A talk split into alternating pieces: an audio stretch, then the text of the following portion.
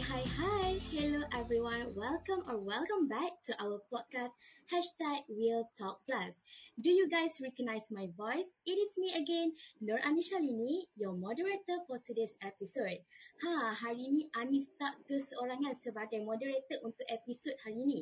Of course, Anis ada partner untuk moderator hari ni. Siapa lagi kalau bukan Hai Syahid? Hi Anis and Assalamualaikum and greeting everyone. Yes, I am your second moderator for this episode. Okay, seperti kita tahu, sekarang student UTM tengah cuti mid-sem. So, are you doing good there, Syahid? How was your day? Yes, I'm ve- I am doing very well right now in my hometown during my midterm break. How are you, Anis? Any good news? Alhamdulillah, I'm fine too, Syahid. Everything's so good when we are our at home right now. So, hope everything is okay. So everyone, don't forget to keep up to date with us and make sure to follow our Instagram at pekka.utm. I hope that all the listeners will enjoy today's episode. Okay, Shahid, so what is our title for today's episode? Okay, for the for today episode of podcast hashtag Real Talk Plus, which is episode 3, we have starting career as a fresh graduate engineer. Sangat menarik bukan? Tajuk episod kita pada kali ini, Anis. Yes, tajuk hari ni sangat menarik, sangat kena dengan kita yang uh, manakala Anis dengan Syahid adalah tahun tiga. So tak lama Betul lagi tu. dah fresh graduate kan? Okay, jadi Betul. tanpa kita melengah-lengahkan masa lagi, marilah kita perkenalkan tetamu jemputan kita pada hari ini. So Syahid, perkenalkan siapakah tetamu kita pada hari ini? Okey, baiklah. Sebelum tu kita perkenalkan background dia dulu. Okey, tetamu kita pada hari ini merupakan seorang fresh graduate Bachelor of Civil Engineer daripada Universiti Putra Malaysia with a first class graduate dan merupakan seorang structural civil structural engineer dari sebuah syarikat terkemuka. Sewaktu zaman bel- belajar beliau juga pernah dianugerahkan the best presenter from the overall 85 competing 18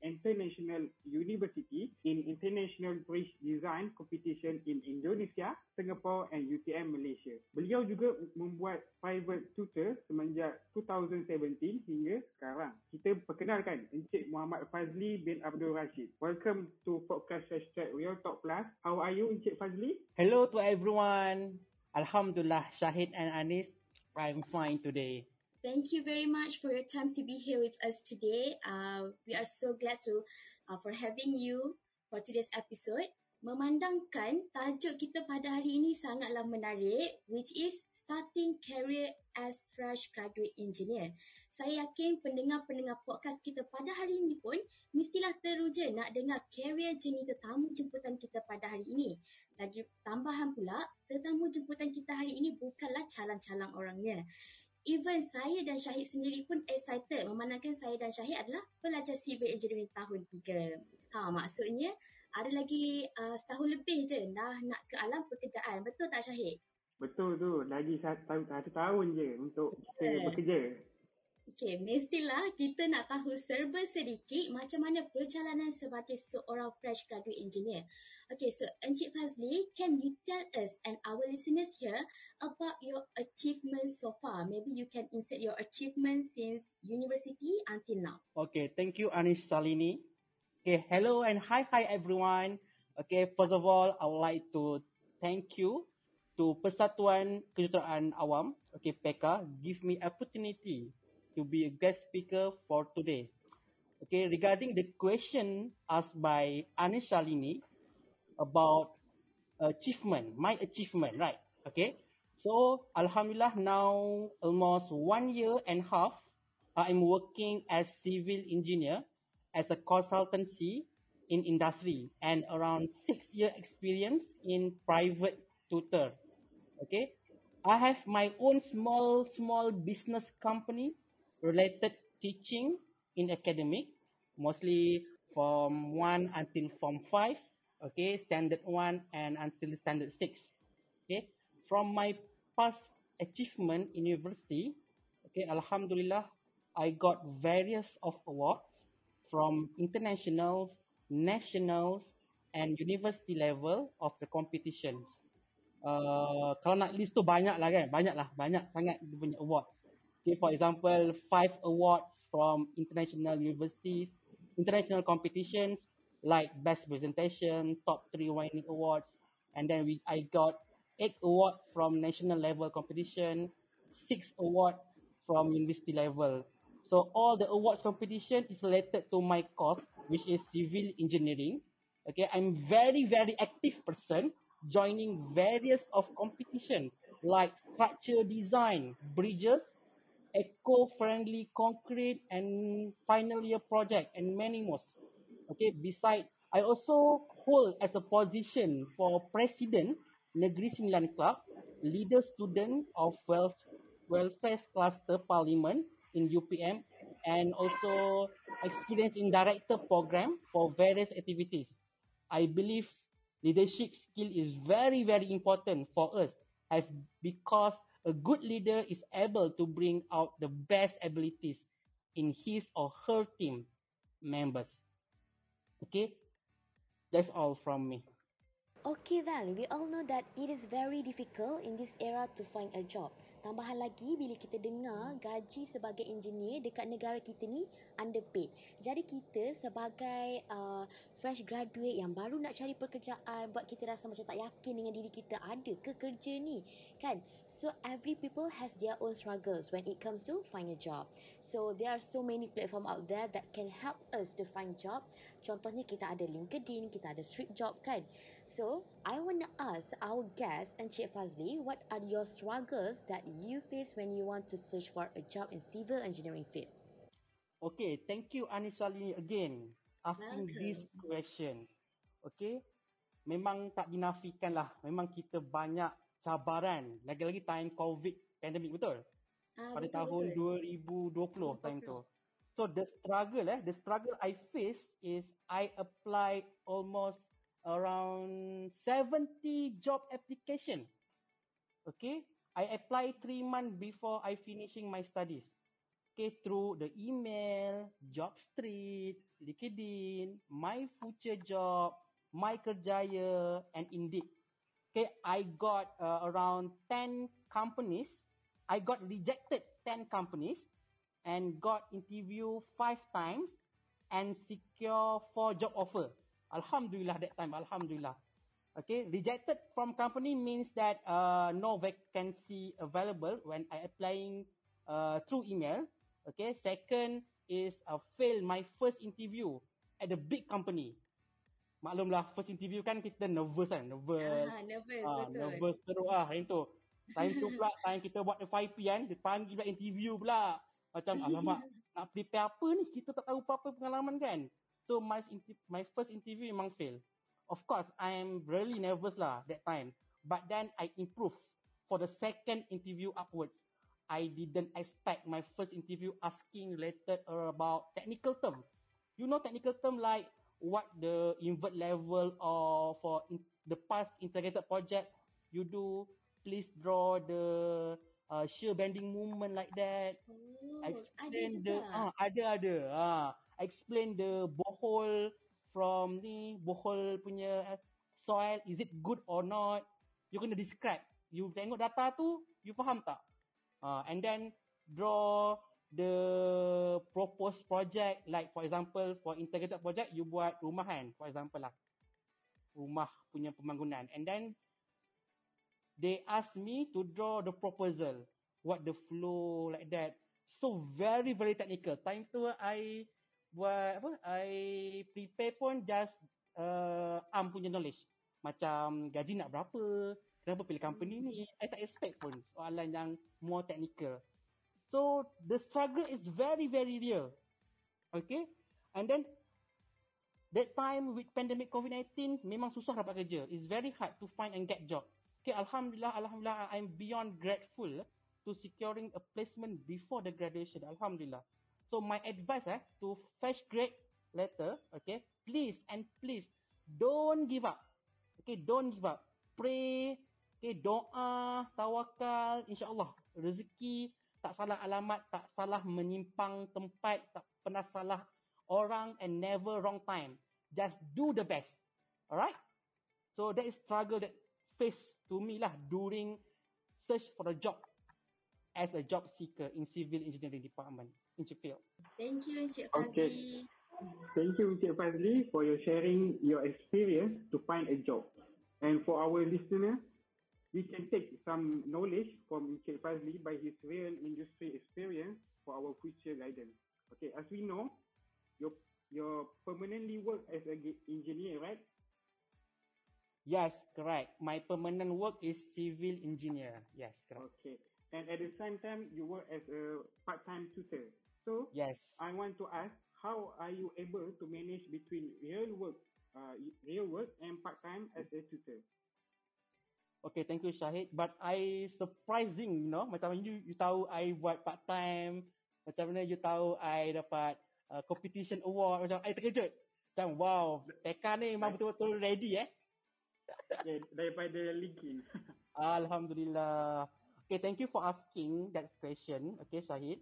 Okay, for your information, I also got same question from my previous seminar or program or speaker related how to manage the time between the real work and the part-time as tutor. So the first thing is, okay, you need to know my real work start at 8.30 pagi and finish at 5.30 petang. Monday to Friday. Okay, itu my real work. My real work. So my part-time tutor start at 8.30 malam and finish at 10.30 malam. Okay, same juga Monday sampailah Sunday. Okay, so and for weekend, Saturday and morning, Monday, okay, Saturday and Sunday, I start my class dalam pukul 11 pagi sampai pukul 10 malam. So that is my routine.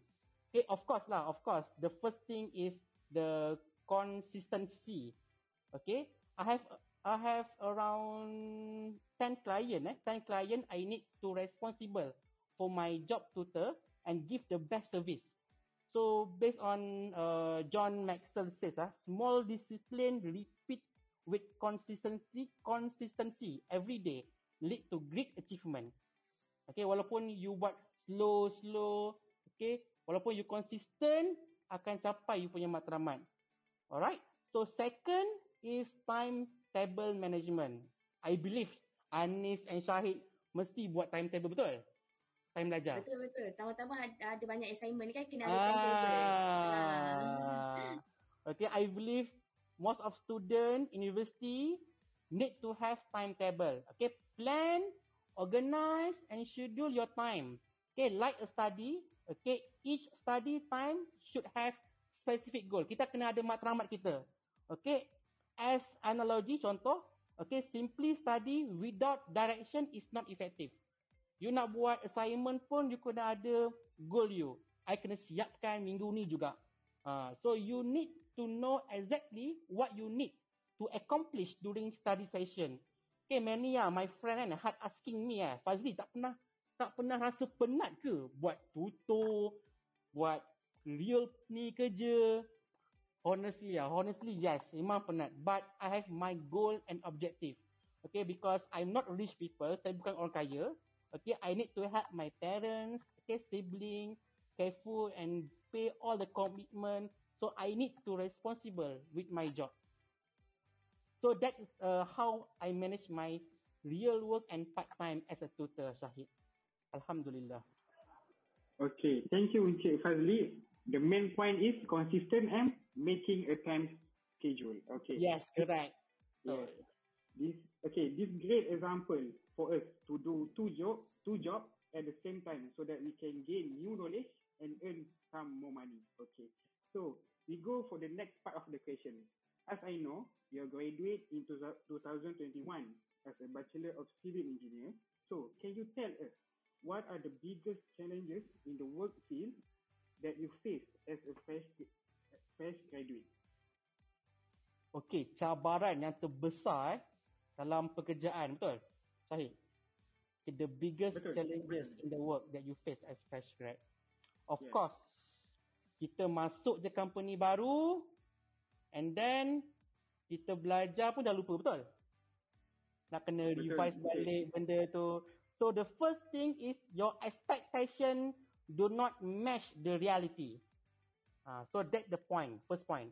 So we have a lot of graduate, okay, pelbagai universiti UPM, UM, UTM, UTHM, okay, and had a position in university. Contoh you all memegang jawatan President of PECA, for example.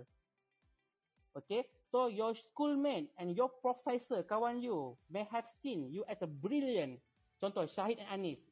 Saya cakap, saya professor, contoh, saya professor eh. Contoh, awak ni pandai lah Anis, Salini, Syahid. Boleh tak join Syahid Company? Uh, for example. Uh, so, bila you expect you tinggi sangat, you akan rasa macam, boleh ke aku buat ni lah? Boleh ke lah? nak pegang jawatan ni, nak buat design semua ni, aku baru fresh grad. Membanding orang lain yang ada experience. So, your expectation do not match the reality. Orang dalam kerjaan industri akan pilih yang banyak pengalaman. Ataupun banyak apa uh, skill seperti leadership skill, communication skill. Okay.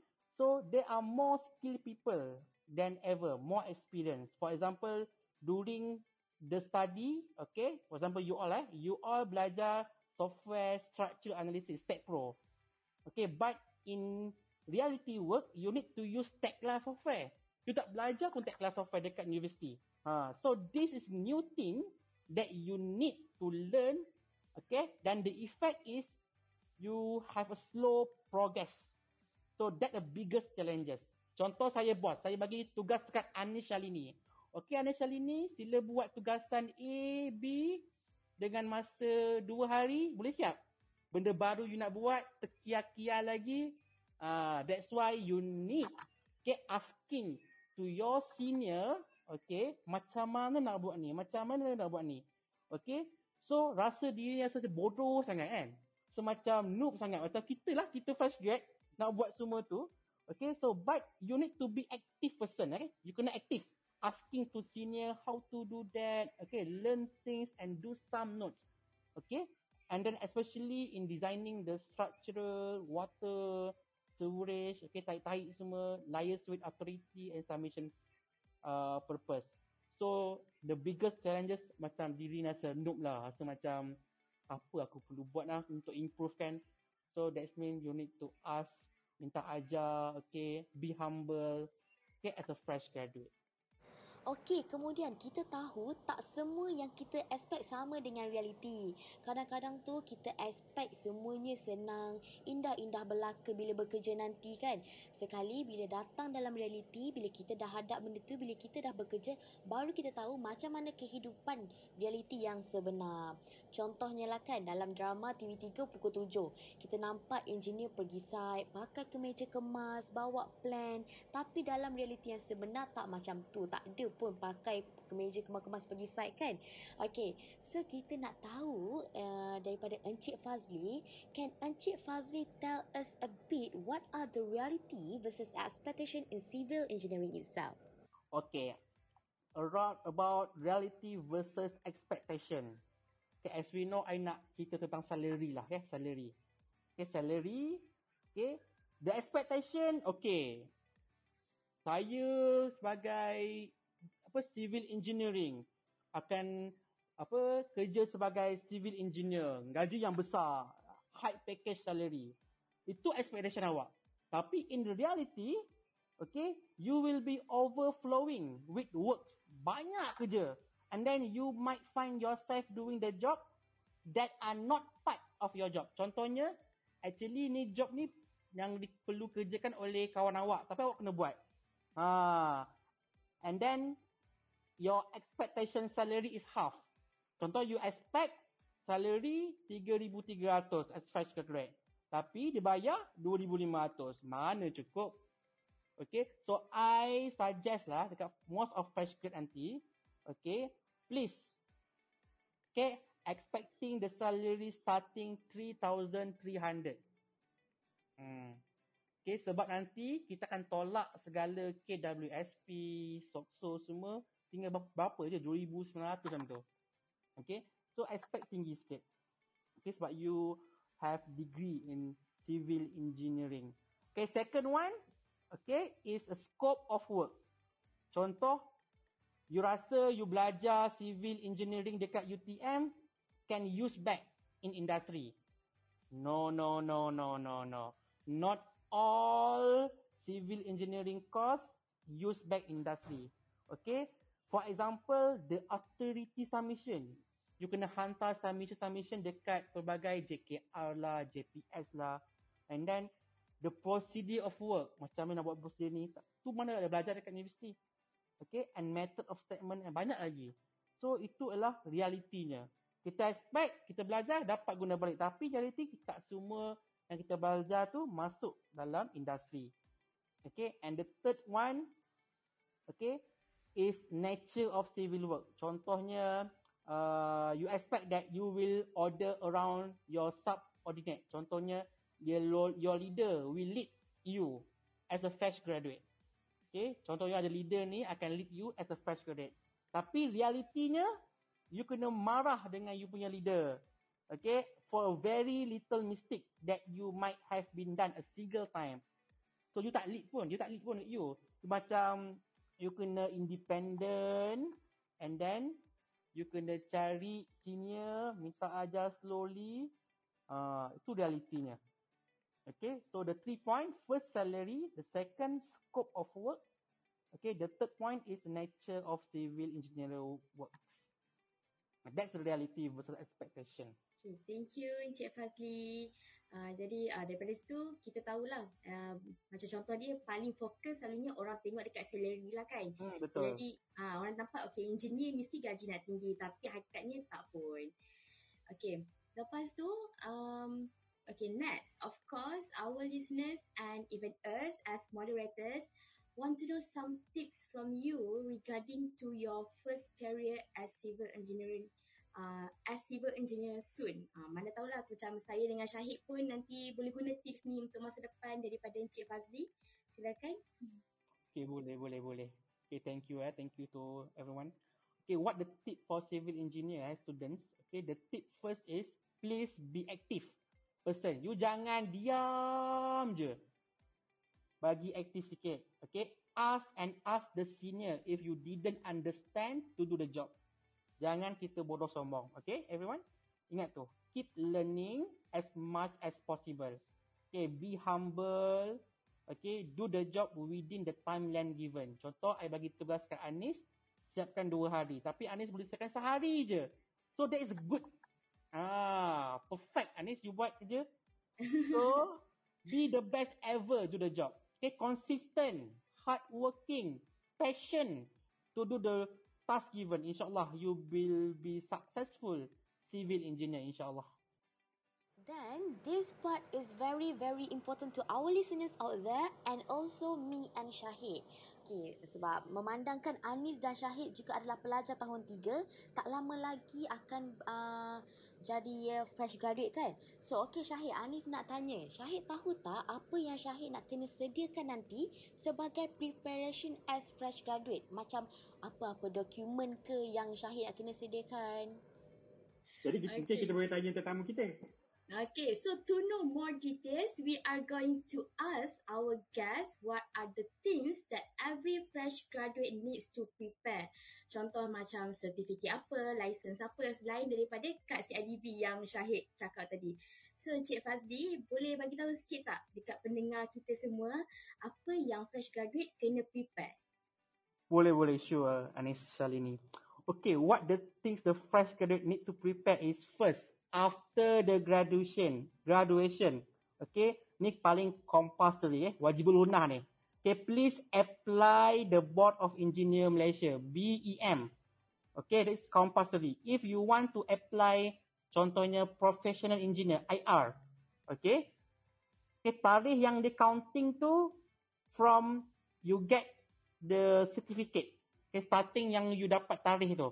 Ah Contohnya nak dapatkan IR 3 tahun kan? Betul? Betul, okay. betul. So tarikh yang dia mula tu berdasarkan sijil yang you dapat tarikh tu. Uh, kalau you apply lambat, lambatlah you nak jadi IR. 3 tahun tu. Okay, tu first. Second one, yang Syahid cakap tadi. CIDB lesen. Of course, masih internship pun kita pernah apply tu. Okay? Betul. So, as a civil engineer, we need to go to the site. So apply CIDB lesson. Yang ketiga, I advise to fresh graduate attend the class software kalau you nak jadi consultancy. Okay.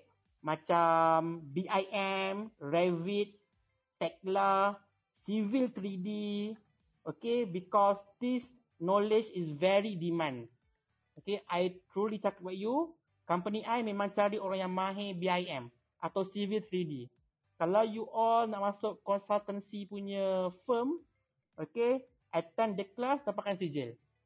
Uh, itu the third, third, third thing the fresh graduate need to prepare. The fourth is, please prepare for the interview like what the expected question ask. Macam I cakap tadi, the technical term civil, okay, please, please prepare and do the best for the interview session. And then the next tips, please check your resume, okay, the format, the experience, the achievement, and etc. And then when you apply the job, please, okay, attach the resume and cover letter. Itu penting. Kebanyakan ni pelajar hantar resume je. Ah, So company ni nak ada orang yang ada effort sikit. Kita hantar cover letter. Okay, if you want to strengthen your application, kalau you nak kuatkan lagi you punya application, attach also the recommendation letter from your lecturer. You boleh minta kat lecturer, uh, puan boleh tak? Uh, doktor boleh tak? You buat recommendation tentang I. Uh, mungkin masa you buat FYP dengan under dia ke, supervisor you yang boleh nilai you ketika itu, So you strengthenkan you punya application. So that the tips the fresh graduate need to prepare. Okay. Okay, thank you, Encik Fazli. So the point is apply BIM for professional engineer, CIDB, class software for consultant engineer, expectation question form interview, resume and cover letter, and also recommendation letter. Yes, okay. Betul. 100% for you. okay, okay uh, sekejap Syahid. Okay. Uh, Anis ada soalan dekat Encik Fazli. Macam tadi Encik Fazli sebut uh, macam kena pergi ambil kelas yang software tu kan? Hmm, betul. Um, kita ada like macam pergi ambil dekat memang uh, tempat yang berlicense ke ataupun dekat mana-mana yang mana-mana je.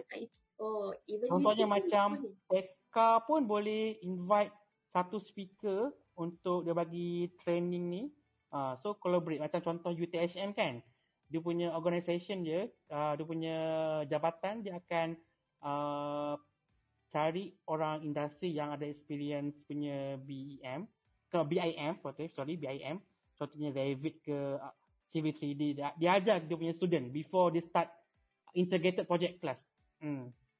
so it's very beneficial lah at least bila pelajar tu dah graduate ada value tu sendiri. Ah, uh, at least. So, PK boleh gunakan benda tu. Hmm, InsyaAllah. Okay, thank you Encik Fazli. Okay, teruskan Syahid.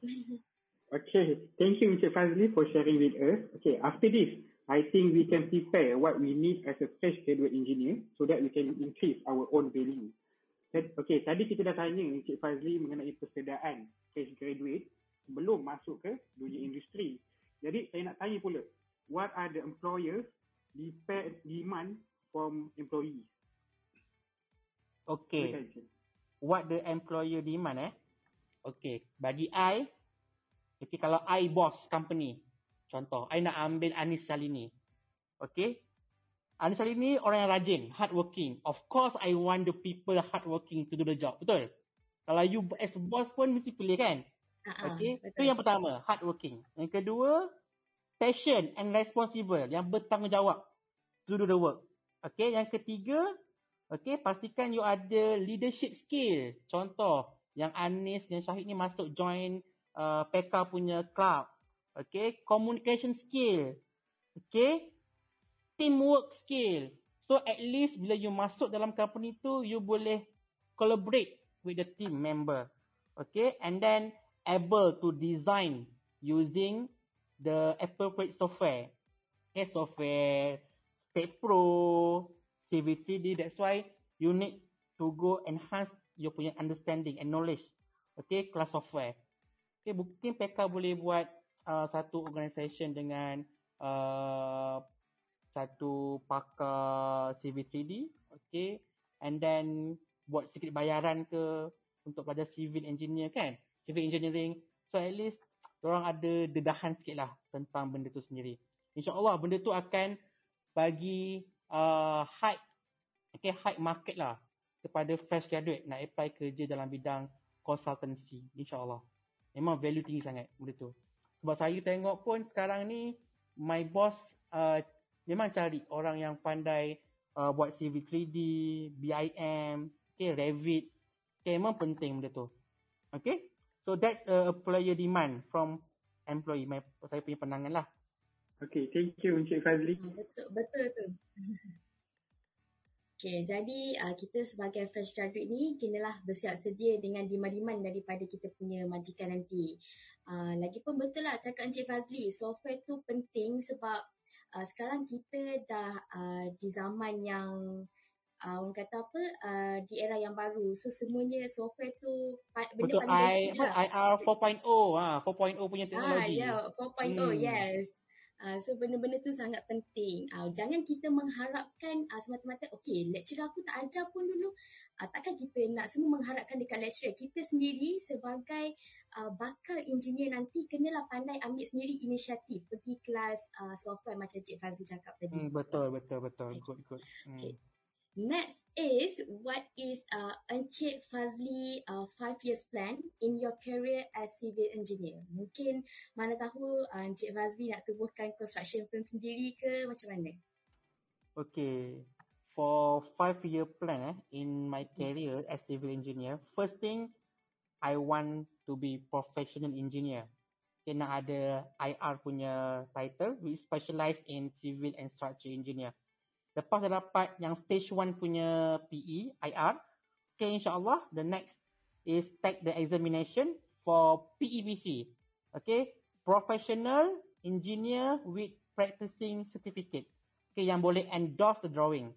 And then the third one, I take the professional technologist yang TS punya technologist, specialize in building construction. And then after got three things, I akan buka company I sendiri. So ada dua company lah, company tutor, company punya consultant. Ah, dua company. Ah, InsyaAllah nanti I boleh ambil MBA, Master of Business insyaAllah. That's my plan lah. InsyaAllah, doakan I. InsyaAllah, insyaAllah, amin, amin ya Rabbal Alamin. Semoga apa yang diimpikan, apa yang diharapkan, apa yang uh, dirancangkan oleh uh, Encik Fazli, semoga termakbul pada suatu hari nanti. Uh, Anis dan juga Syahid di sini ataupun wakil daripada Persatuan Kejuruteraan Awam UTM juga mendoakan yang baik-baik untuk Encik Fazli untuk masa-masa yang akan datang. Alhamdulillah, um, we are now at the end of the session for today's episode. Thank you so much to Encik Fazli for being here with us today and share some tips. We are so glad for having you. Yes, thank, Alhamdulillah. thank you for coming and clear your schedule for us and thank you for your great sharing based on your experience, Encik Fazli. Okay. So one things I want to summarize. Okay, to Really, all Encik fresh graduate. Okay, nanti Anis Salini, Syahid, okay semua akan uh, next year final year betul? Okay, betul. Betul, ah, Hmm. betul. Okay, kalau you nak ada high market you punya degree, okay, apa yang I cakap tadi, you kena buat. Macam pergi kelas attend software, okay. Lepas tu, ha, satu lagi, penting. Kalau you nak apply the job, contohnya through email kan. Through email, pastikan you apply tu pada pukul 8 pagi. Ha, kenapa kali ni?